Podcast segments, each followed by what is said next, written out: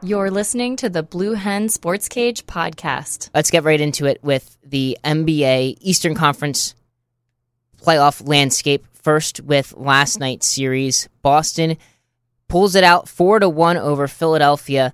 We have here in our notes, it ain't over till it's over. In the words of Joel Embiid, history will be retweeted. Well, it's over now, and we can discuss whether or not history started last night with the Philadelphia Sixers playoff run, or maybe a little stall in the process. But either way, let's get to Boston first, the team that will be moving on.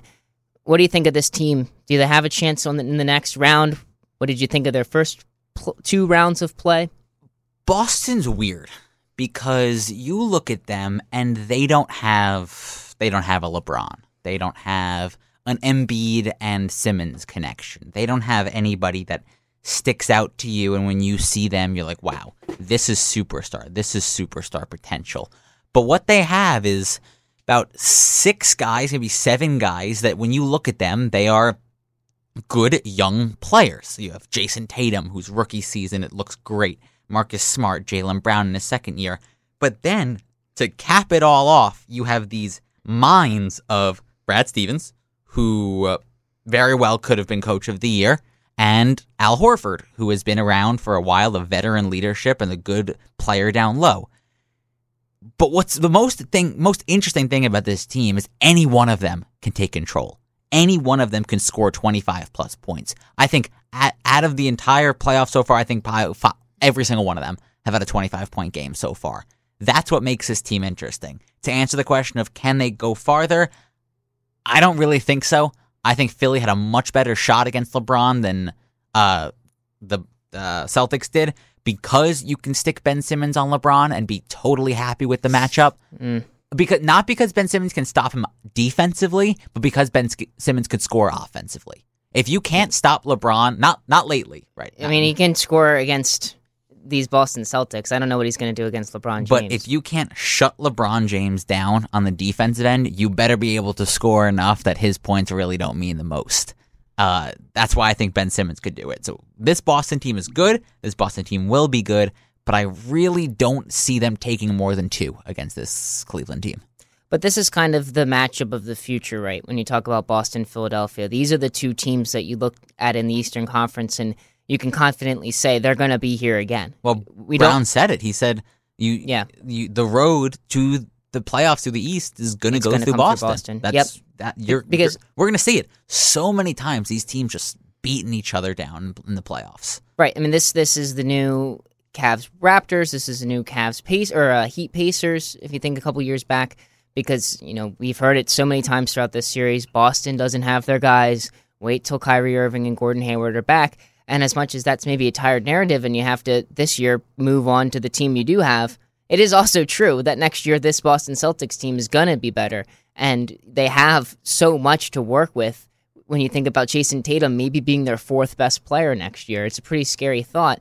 Philadelphia, on the other hand, as we eulogize their season, in my opinion, far outseeded expectations. Tough way to go, but beginning of this season, you would not have predicted this team to be third in the East and to win 52 games. No, and I think the, the thing that I was going to say about Philly is I just don't think they were ready. I don't think they were ready for A, for Boston to put up as much of, of a fight than, that they did.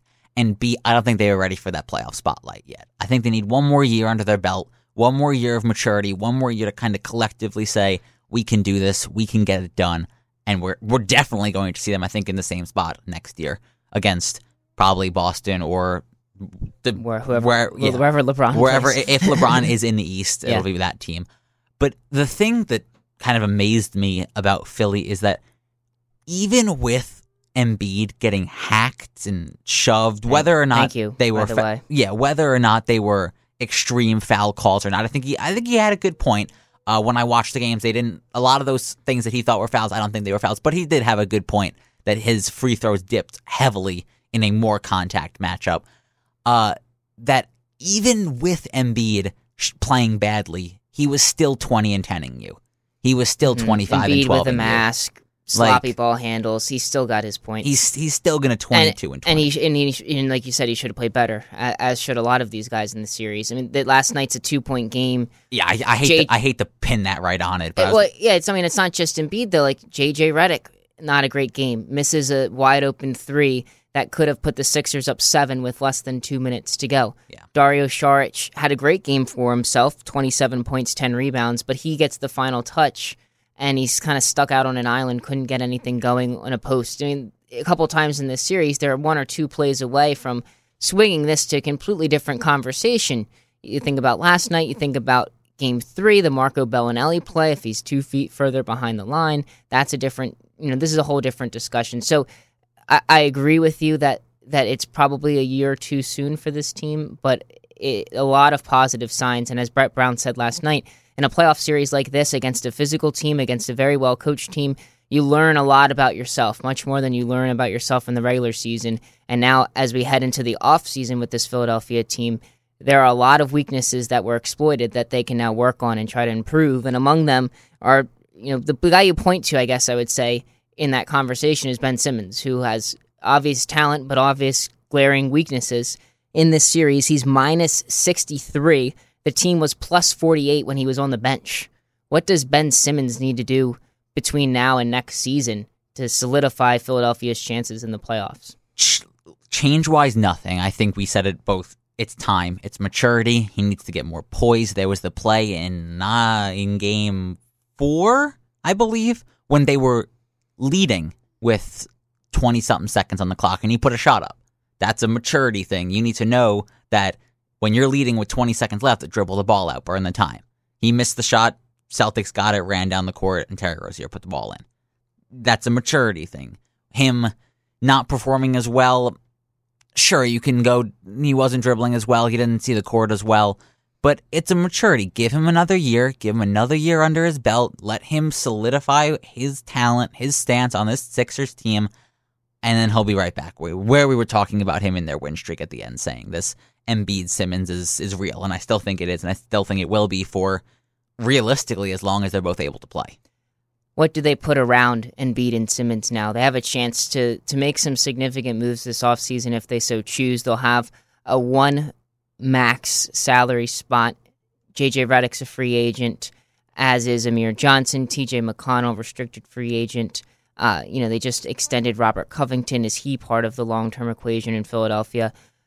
maybe more abstract as those more specific questions will be answered throughout the offseason. But from a more abstract standpoint, systematically, what type of player needs to be alongside that Ben Simmons Joel and Embiid combination long term? I don't think they really need to change much. I think they need to let Amir Johnson go. He didn't do anything Yeah. superior for the team. He's a good veteran guy on the bench. He's played with a bunch of decent teams. He's played with Boston. He's played with Atlanta, I believe, when Atlanta mm-hmm. was a good team. No, his time's done. Yeah. Yeah, he's he's done.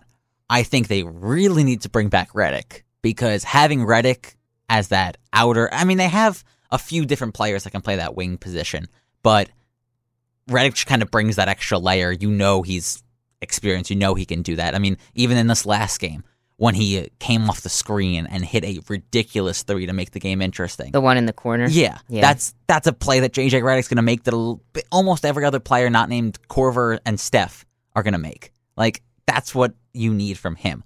I think w- one thing that they really need is another ball handler because you have TJ McConnell who is yeah, he had a good game. He had 17 points the last game, not not the uh, last one but 2 games ago. Uh, and then you have Simmons, but you need one more guy. You need at least one. Teams with Yeah. three ball You handlers. need well, you need the better. guy, in my opinion, who can get to the hoop. The guy who can who he's got a good enough shot that you have to come out and play him, which then allows him to drive to the basket and get you buckets when the game slows down and it's more isolation style in the playoffs. That's that's what Boston has. That's what certainly the Cavaliers have that the Sixers don't. And the element that the Sixers have that those teams don't is they have a seven foot two guy who can bang with you in the post, and they should still take advantage of that. But late in games, that's not necessarily the place to go with everybody else standing around and watching and they can bring doubles. You need the guy who can stand up there and get get buckets. And the guy that was supposed to be that for this team was Markelle Fultz, and he didn't play in the second round of the playoffs. What's his future in Philadelphia? I want to know what's his future in the NBA. That's while that might seem extreme, this was a player that was held to almost as high as any rookie standard in a in a long time that we've seen. And then he forgets how to shoot. He rehabs. He comes back. He looks competent again. He looks pretty stable again. And then he goes silent in the playoffs. Uh, I think it was a good decision to have him stay silent during the playoffs. Yeah. But what is he now just perennially going to be a 15 minute off the bench guy? Or is he ready to recover that position that he knew he was supposed to have? If it's the latter of the two and he is going to be back in that position, that Sixers team takes a step up because, like you said, they don't need to look for that guy anymore. They have that guy. They can now use their max spot and more to entice somebody. Mhm. Whether that enticement goes to LeBron, whether that enticement goes to Paul George, Uh, any bringing. JJ back. That's yeah, part of it. definitely bring JJ Mhm. back. So, where does this go for Markelle Fol- Fultz? Optimal what wise? He's back on the Sixers. Back on the Sixers, back in full force, and he'll be back hopefully in the starting lineup. Realistically, I think next year he's going to go to 20 minutes a game, 25 minutes a game. Maybe towards the end of the year, if he's good and he's healthy, he'll play the full time. But you need to make sure he's capable because this team, like we just talked about, is going places. And you're either in and you're out on this team. And if they don't need to waste all their time on Markelle Fultz, even though he was this coveted player, because you have Simmons, you have Embiid, and you have a max max spot for him. Last night, the Boston Celtics defeat the Philadelphia 76ers 114 to 112 to take the 4 to 1 series win. They move on to face the Cleveland Cavaliers in the Eastern Conference Finals, who swept the number one seed Toronto Raptors. The LeBronto Raptors. LeBron James in that series, 34 points per game, 8.3 rebounds per game, and 11.3 assists per game. As a team, the Cavaliers shoot 41.1% from three. Kevin Love, a double double on average that series. DeMar DeRozan doesn't hit a three. What do you make of this series? This is the first series, the first game that a player not named LeBron James scores 20 or more points. No player on LeBron's side scored 20 more points in the first round. Kevin Love was the first one in the second round to do it alongside him. But what I mean, I wrote this in the doc, and I know it's a little further down, but I do want to hit this right off the bat. Is is, is Toronto the worst one seed that we've had? Are they because they looked terrible against LeBron, whether that is relative to LeBron and the Cleveland Cavaliers and how they were playing, or realistically, like we said, uh, Kyle Lowry, invisible, Serge Ibaka, not doing too much, is because this Toronto team has been plagued by LeBron, and rightfully so. They really don't have too much against him, but this team in the one seed position didn't look spectacular in the first round.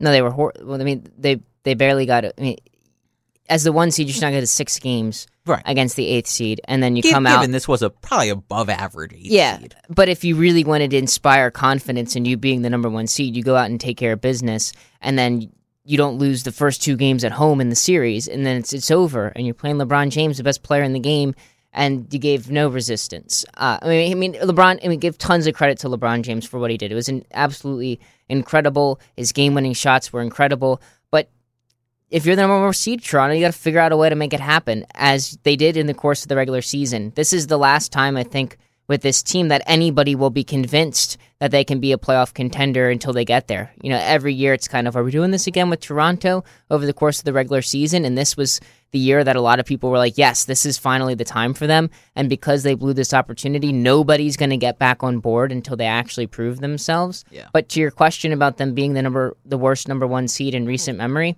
they're up there. I mean, I think about the 60 win Hawks team that Right. had like the five, at one point, they gave all five starters player of the week, Mhm. which is the stupidest thing ever.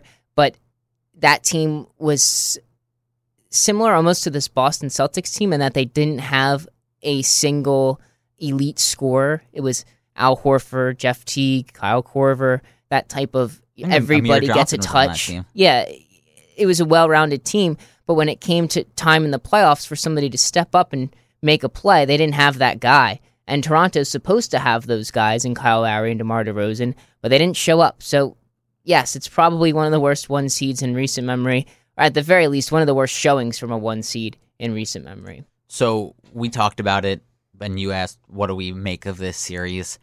I think this silences critics on both sides. It silences the critics of Cleveland saying, "This is the the the year that LeBron doesn't do it. This is the team that LeBron doesn't do it with." and that's pretty much silenced. And I think it silences Sure. it on the Toronto But I don't side. think those people who said this is the year that LeBron is like on a, has a bad team. I don't think those people were wrong. I do. Right. I do still think this is a bad Cavs team. This is one of the worst teams LeBron has played with recently. But LeBron James has taken his game to yet another level, which has made possible what they're doing right now. and the people talking about Toronto saying that this team is ready. This this finally this is their fourth time in the playoffs, third getting knocked out by LeBron in the third straight year, I believe. Yes. Uh, this is finally their time to get LeBron, finally get to beat him. They're now silenced because they didn't, and I don't think they're ever going to if they continue at this rate. To go to your point that this Cleveland team is the worst team, I agree, but I also think that this Cleveland team also knows their role now.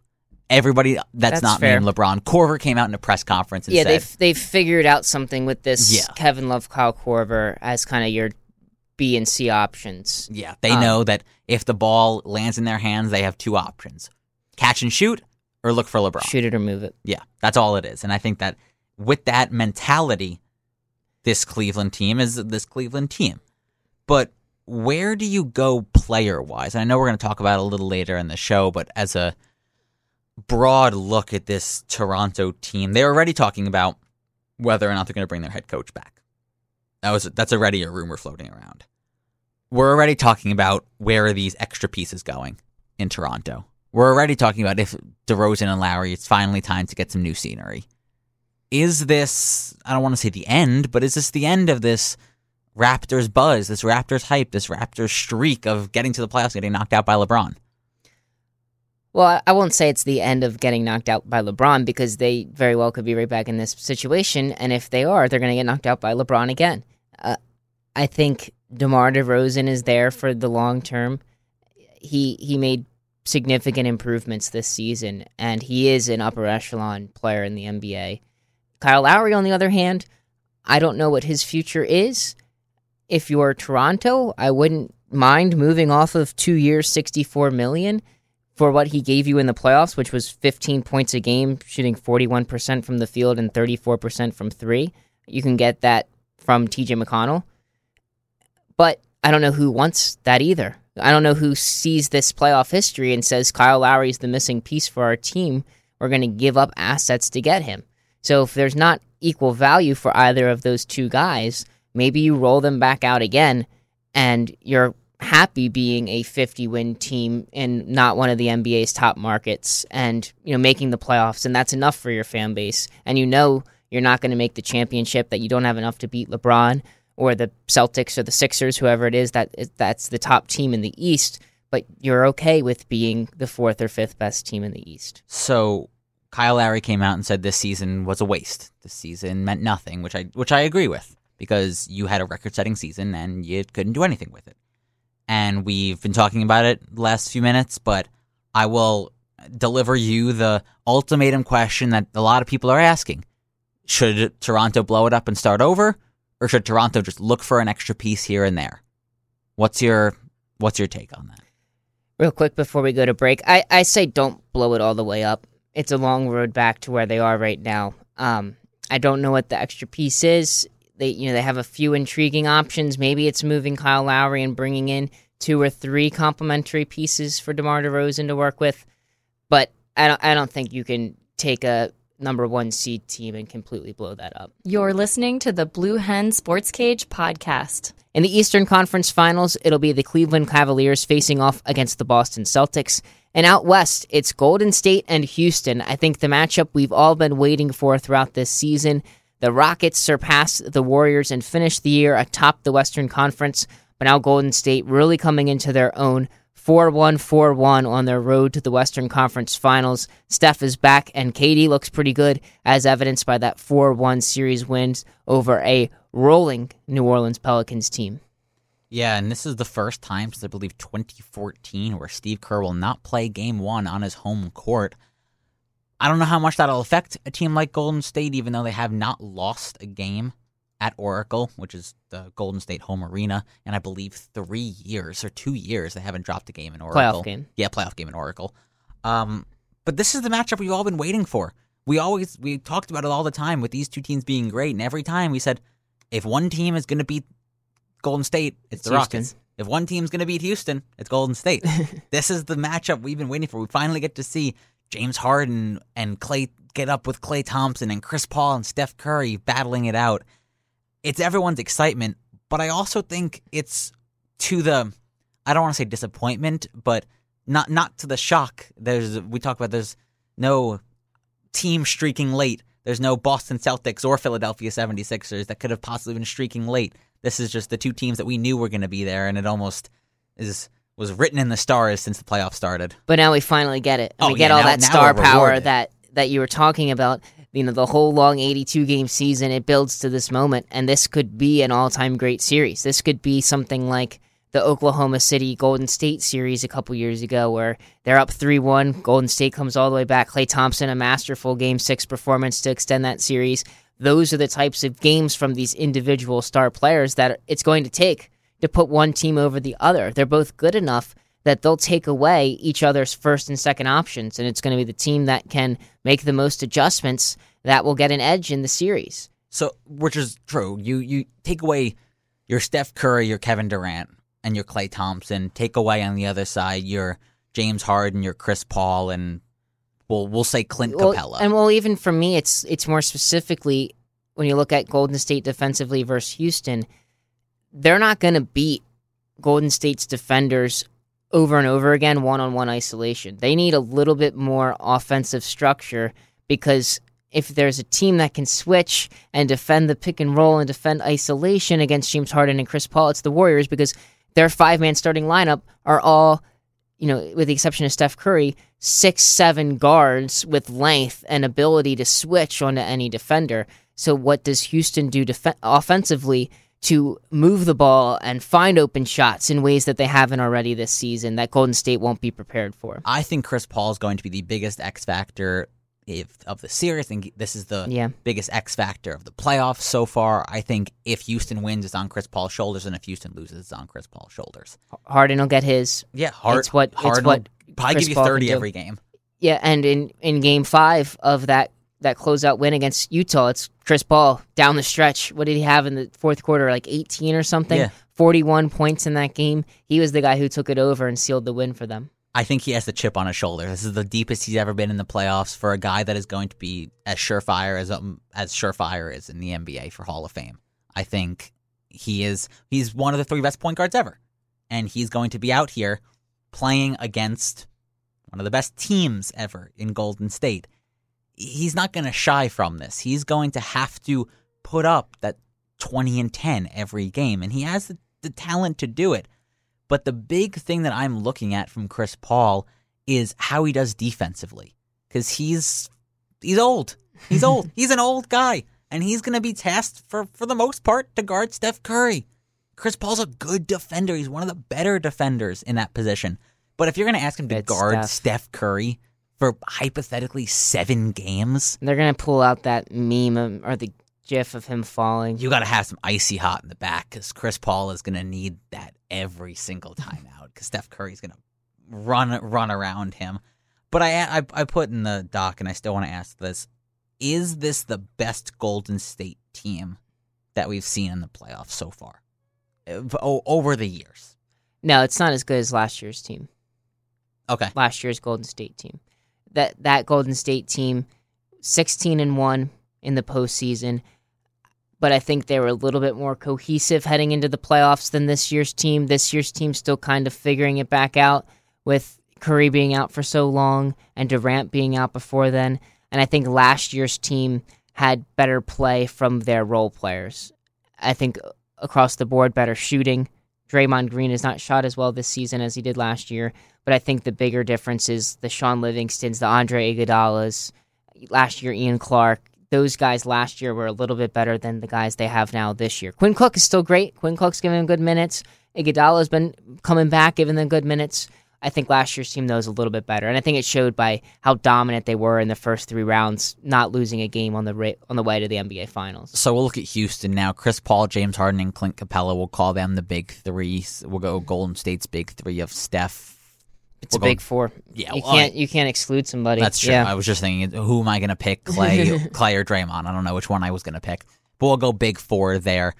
Who on Houston's side is going to step up? We talked about Chris Paul, but I I think we both can accept the point that Chris Paul can't do it all in this series. Who else on the Houston side is going to have to step up? Whether it's Ariza or another deep bench player that is going to have to step up and win this. Well, the, I mean, the guys who are going to win it, if they do, will be Harden and Paul. But as we look at the matchups more closely, with the way Kevin Durant has been rolling, there's a big emphasis, or I'll, I guess I'll say I'll be watching what Trevor Ariza and PJ Tucker do because I think those are the two guys that will match up on Kevin Durant. And as we spoke about the Warriors defensively matching up on Harden and Paul, on the other side, how the Rockets match up on Durant could really decide this series. And can Ariza and Tucker, again, as we were talking about with LeBron, not stop him? You're not going to stop him, but can they contain him and force him in crunch clutch time moments to move the ball to somebody else and force somebody else to win the game for them? Because yes, they have these four All Stars, but Curry and Durant are on another level from Klay and Draymond. So if you can force the ball out of Durant and Curry's hands in crunch time and make Draymond Green or Klay Thompson beat you or Andre Iguodala ideally, you're in a much better position than Durant or Curry. And because uh, Houston actually has the star power to counter that, if if it's Draymond Green hitting crunch time shots versus James Harden or Chris Paul, that's where they get the advantage. So to me, it comes down to Trevor Ariza and PJ Tucker, their best two wing defenders who will split time on Kevin Durant, what they do against the seven foot freak who can shoot, and if they can slow him down. So we'll take a look uh, at the Houston series here. They ended up beating Utah four to one, but this Utah team showed some resilience. They showed some promise here, led by Donovan Mitchell, Ricky Rubio. Uh, what is this team showing, and what do you think this Utah team will look like next year and the year after? They're they're a tough team. They're tough out. They don't beat themselves. You have to make plays to beat them. They're not. They're almost like the opposite of the Sixers. They don't turn the ball over. Donovan Mitchell is amazing. He's a centerpiece of this team. Rudy Gobert defensively is the core of this team on the other side. Probably still a couple pieces away, and I don't know how they get those pieces. They're not going to attract a big ticket free agent, and they're not going to draft high this June. But that's how it's always been for this team, and they still come out with diamonds in the rough, like a Gordon Hayward a couple years ago, like Rodney Hood before they moved him, like Donovan Mitchell this year. So I think they need to find one or two more guys deep in the draft before they can be in the conversation truly. But year in, year out, they're going to be a tough out. And Quin Snyder is a really good coach, similar vein as Brad Stevens. He, he puts his players in the best position to win, even if talent wise they're clearly outmatched. Before we go and make our picks for the winning teams, we'll take one look, other look at the losing team of the Pelicans with Anthony Davis and a potential DeMarcus Cousins coming back.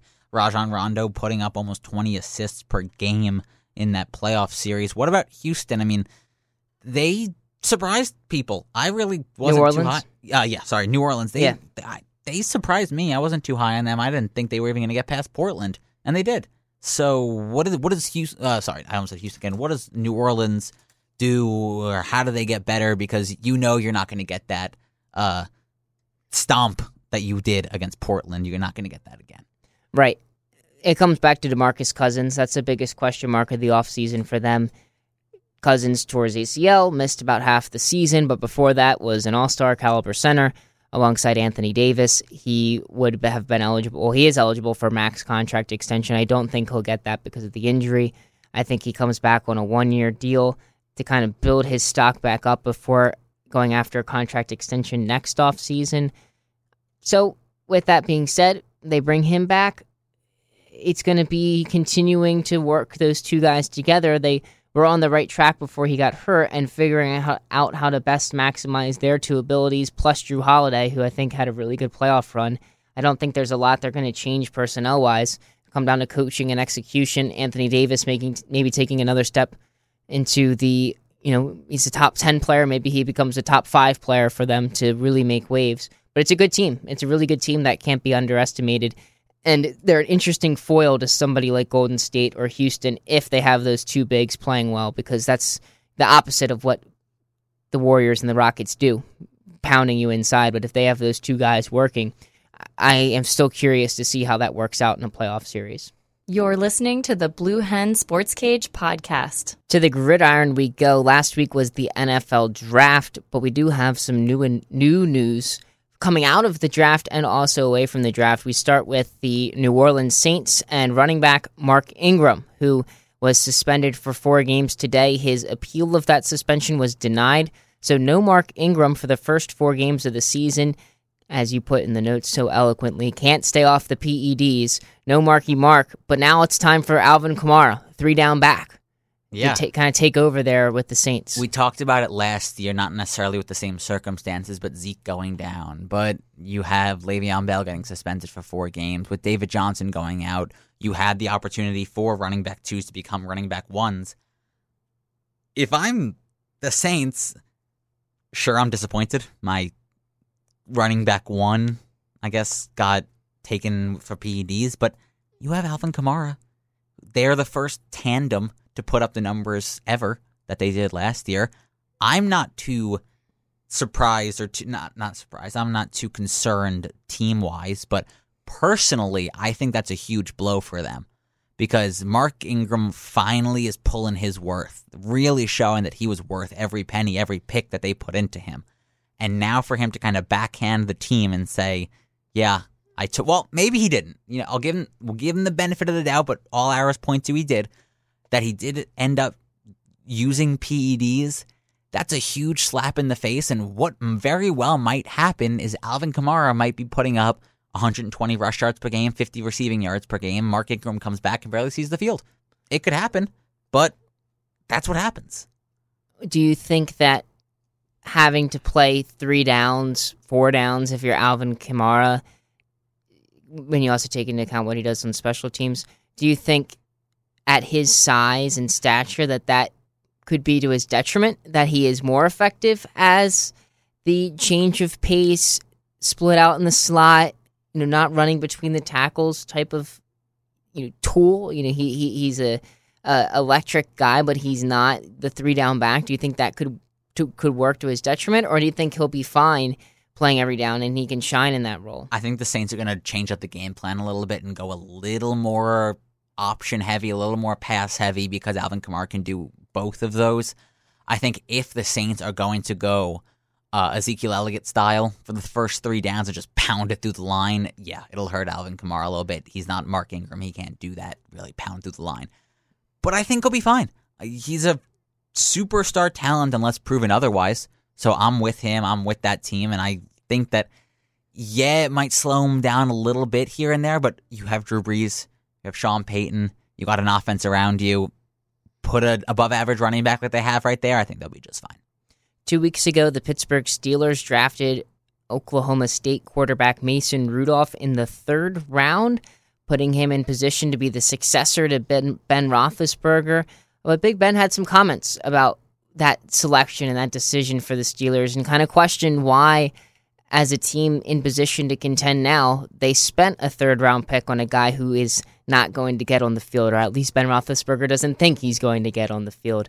What do you make of this situation in Pittsburgh? I think, with all due respect to Ben Roethlisberger, he needs to realize that the door is slowly closing for him. He's not declining. He's not ready to go just yet, but teams need to start looking. The Tom Brady's of the world, they're getting old. Tom Brady said he wants to play till 42. We'll see about that, but they're going to look for a quarterback probably next draft or even trade for one. They, meaning New England. New England. Pittsburgh already has a quarterback. We're going to get ready for New Orleans to start picking a quarterback behind Drew Brees. Baltimore already did it with Lamar Jackson, hopefully. I am kind of insulted, not insulted, but affected by Big Ben's comments because he has the entire city behind them, the fan base behind them, the teams behind them. Yeah, he has off the field problems, but the team loves him. The team really enjoys Ben Roethlisberger there. So for Ben to think even for a second his position's in jeopardy because they pick a backup quarterback is a little absurd to me. I think that shows a bit of um, I, I don't want to say self esteem issues, but a little bit of a problem for Big, Big Ben if he thinks that his position's in jeopardy just because they brought a backup in. He's a third round pick. Maybe he's great. Maybe he's not. I just don't. I don't know why Big Ben's saying this. I mean, do you have any idea why? I does he feel like his job's in jeopardy? Does he feel like his role's in jeopardy? I don't think so. No, you just. I guess for some guys, you don't want to be grooming your replacement.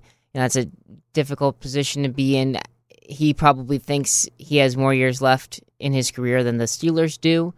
And he also probably thinks that they could have done something with that pick to build around him and to, to win a championship now. If they could have gotten a more complementary piece to what they already have in the third round, that's probably where his frustration lies in that is the team really all in and winning now, or are they peeking down the road to try to replace me. And because of that, he got a little upset. And I think your point's valid in saying, well, just be secure in your ability and you know everything will shake itself out if if you hold on to that spot and continue to play at the level you have there's no reason why a third round quarterback rookie quarterback would ever replace you but he's probably thinking what if we had gotten a wide receiver that's a huge impact or somebody on the defensive end and we could help that could help us win a championship today and as the team as invested in winning a championship today as I am. Yeah, and that team as a whole is almost a surefire of the playoffs as basically the top 4 teams. You look at the AFC, it's going to be New England, it's going to be the Steelers. Look at the NFC, you're going to have the Eagles, you're going to have whether Minnesota, Minnesota, Los Angeles, LA Rams, uh, even like New Orleans. New Orleans, yeah. Good, yeah. You're gonna have those. They're about as surefire as you can imagine. So for Big Ben to shorten up, I think that kind of lands in Tomlin's lap a little bit for him to go out and tell his guys, the head coach he is, and tell Big Ben saying, "Listen, I get you're, I guess, not confident that we're with you. You have been here forever. You have two rings. You're a surefire Hall of Famer. Just go out and play like it, and you won't have to worry about him at all." Absolutely. Our last note Jason Witten, longtime Dallas Cowboys tight end, will be heading to the broadcast booth following in the footsteps of his former teammate Tony Romo, who last year was CBS Sports' top football analyst. Jason Witten will be joining the ESPN Monday Night Football booth after immediate, immediately after retiring as a Dallas Cowboy tight end. First, let's go on the field. What's the impact on Dallas you know, second round, the Eagles traded up to get ahead of them to take Dallas Goedert, who will hopefully be a big compliment to what Zach Ertz has given the team. The Cowboys right now, you know, still predicated around the ground game. Obviously, some holes as far as receiving targets with Dez Bryant being released and now Jason Witten retiring. What's the impact on the Cowboys first? I mean, you just lost number four all time on passes caught. He is perhaps the best tight end. He's up there with Tony Gonzalez. He's up there with Antonio Gates of just pure tight end. Uh, as a Dak Prescott, from his position, you lost your two most reliable wide receivers. When you think of football as a whole, and when you think of a fourth down, you heave the ball. You want to heave it to someone you can trust. You're Jordy Nelson of sorts when he was on Green Bay when you're on Dallas, you can't throw it to Dez anymore. You can't throw it to Witten anymore. You lost a huge piece of that offense, and you lost a huge off the field piece. Witten was the face of your team. He was loved in Houston. He will finish on number four all time passes caught, and he has about a 50, uh, 50 catch difference between number five, which is Marvin Harrison. The next active player uh, below him is Brandon Marshall, and he has 150 to go. But Larry Fitzgerald is still moving above him. Jason Witten off the field, though, I think it's a great opportunity for him. I think he'll be great at it. He knows the game, much like Tony Romo did. Uh, he comes out, he knows the game in and out. He knows the updated rosters. He's seen everybody active.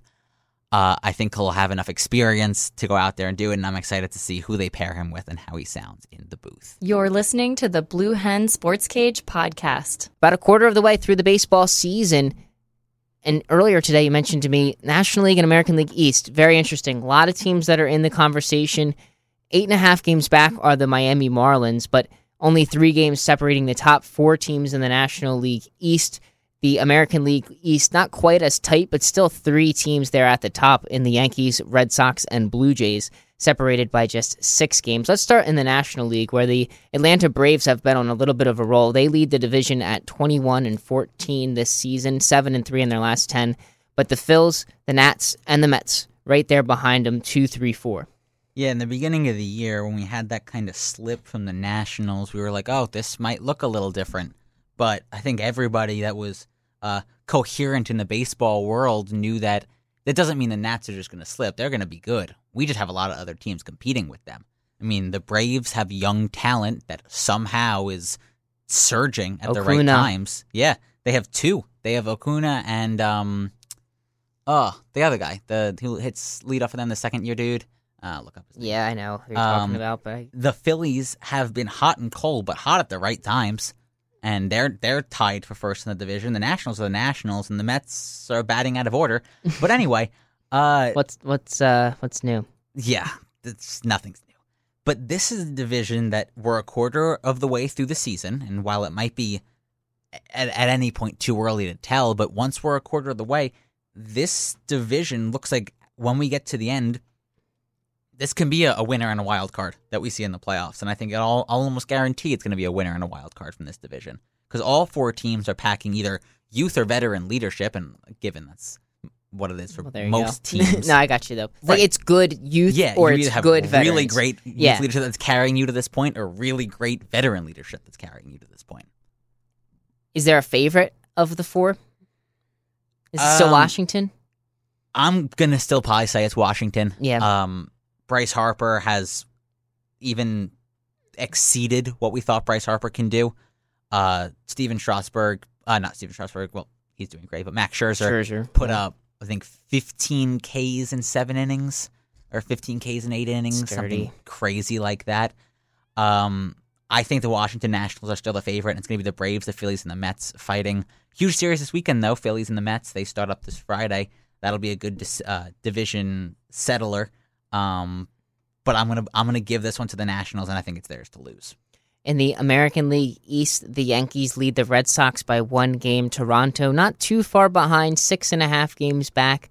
But how about Gleyber Torres and what he's done in the last few games for the Yankees? Hitting 333, part of a little renaissance. They started slow, but now picking it up. Nine and one in their last ten are the Yanks. Judge hitting his stride. Stanton still not great numbers on the season, but he's up to nine home runs, which is not bad at all. Didi Gregorius actually leads the team with ten. What have you made of the Yankees so far? The Yankees are first in the uh, the MLB in runs, first in the MLB in on base percentage, they're second in slugging, and eleventh in batting average, and their pitching's top ten in every category. I mean, the Yankees have proven that they can do it with unsung heroes. We'll say with Didi, even though Didi was already Yeah, performing at his best. But, but what would is he? On? He's on pace for what forty-five home runs or something. Yeah, like you, you, don't expect, expect, that. it to be a Stanton or a Judge or a Sanchez. If the Yankees somehow, not somehow, but if they sweep the Boston Red Sox in this series, what they like to call the Spring Classic, if they sweep the Boston Red Sox, this Yankees team has proven that it's their division because Mookie Betts has been playing superstar caliber. Uh, the whole Red Sox team has been playing super great, uh, starting off with the best record in baseball. But if the Red Sox can get swept, if the Red Sox do get swept here, give it to the Yankees. I don't want to say lock it up, but that's a big drop for you this early in the season to already be behind the Yankees by a full series. Are these the best two teams in the American League? Um, I will. I'll say yes. Uh, I'll say they're the best two teams in the American League at this point. Um, I think maybe later in the season we can see a Houston pop up. Maybe later in the season we'll see an Angels pop up. But I think at this point they're the best two teams in the American League. Feels like 2004, 2005 in Yeah. here. They're they're both back on top, and the Yankees continue to add on to what was already a playoff team last year. They look really good. Boston right there too. I mean, a lot of big ticket additions. It's it does harken back to those days about five, ten years ago with both of these teams.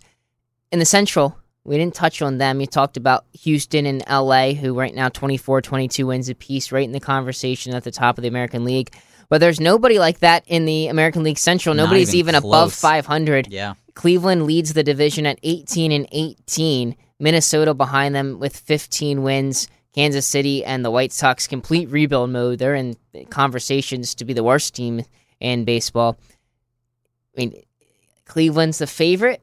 Do you feel good about anybody else in the Central moving No. forward? I really don't. I, like you mentioned, White Sox and Royals. They we knew they were going to be there. Yeah. Uh, Detroit's not necessarily surprising, but I would I thought they would be better than 15 and 21. They all have huge negative run differentials besides Detroit, which is the minus 8. Cleveland's I guess they have to be the favorite in that division, get back for another year, but they that whole AL is up for grabs. I mean, you know that American League is going to have a winner and a wild card, but if it's not the Angels or Houston for that other wild card spot, it's up for grabs for anyone. And it doesn't look like anyone in the Central wants to grab it. It's only it's almost gifted to them because they just need to produce. But no team looks great here. Given it's only a quarter of the way through the season, you can find strides like the Cleveland Indians did when, they won 23, I believe the number was. Yeah, something like that, 23 or 24. They found their stride. Yeah, maybe that's it happens stride. again. Yeah, maybe maybe they'll uh, maybe they'll find their stride again and go 24 in a row. But what I asked at the end, uh, put at the bottom of this, out of all the teams, which one surprises you in the positive way, and which one's disappointing you?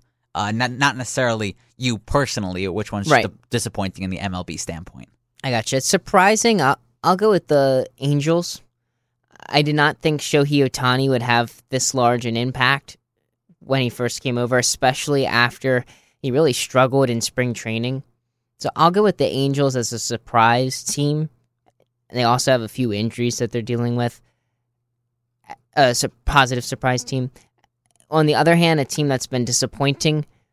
I'll go back to the Chicago Cubs still at some point with this team, I know they started slow last year and they were fine, but they have more talent than everybody else in the Central. It really should be a case where they take the division by the reins and they don't let up on it. I know it's early, they're only a game back, but there's four teams right in the conversation with them. Pittsburgh, Milwaukee, and St. Louis, who I think has the best chance of the four of the three teams to upset the Cubs in that division. So I'll go with the Cubs because I thought this was a year where they could reestablish themselves as a National League power based on how they closed last season, and they seem to be falling back into the pattern of a season ago where they started slow. Maybe they'll still take over the division at the end, but you would like the team just to be a power from the beginning. I'm gonna go my surprise. Uh, I'm gonna agree with you, and I'm gonna say it's the Los Angeles Angels. I think that Ohtani's been great. Trout has been unreal. MVP. Yeah, at this point, and we've kind of seen a resurgent Albert Pujols, which I never really thought I would say he needs to be resurgent, but he's stepped up. He hit 3,000, and he's been hitting more and more. 3,000 hits, that is, 3,000 for his hits. career. Yeah, I really like. I think that Angels team is surprising. I thought they were going to be a playoff team, but 22 and 14 so far. That's a good standpoint for them.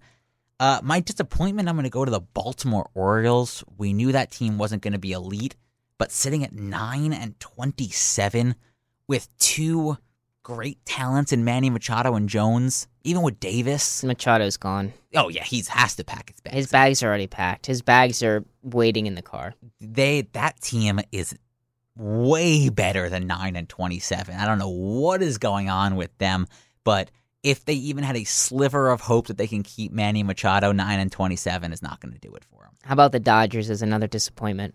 I I'm disappointed, but I think it's a really injury heavy. Mhm. I think they've got They'll turn it around. With, I got hit with the injury bug a little bit.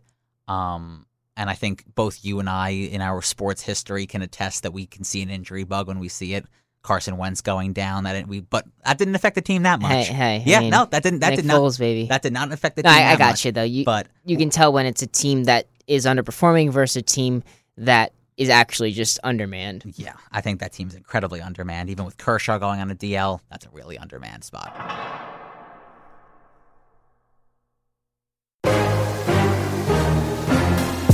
Hello, what's going on, everyone, and welcome to Uncaged. We're bringing you a little bit of sports, we're bringing you a little bit of entertainment, a little bit of comedy, and maybe why not a little bit of pop. po- politics. Get- getting ready, uh, excited for the new show. You're easily a, a, a tier one YMCA My man team was talking best. spicy, and then he retracted his statement. You, you, you can't do that. Buns, just buns. I wouldn't say mad buns because, like, I like the thought. Buns. I think they're doing the best that they can. It's not good enough. You're listening to Uncaged. Thank you, and peace out. Uncaged, featuring Ahmed Quadri and Jake Lampert, is available now under the Blue Hen Sports Cage podcast feed, wherever you download your podcast.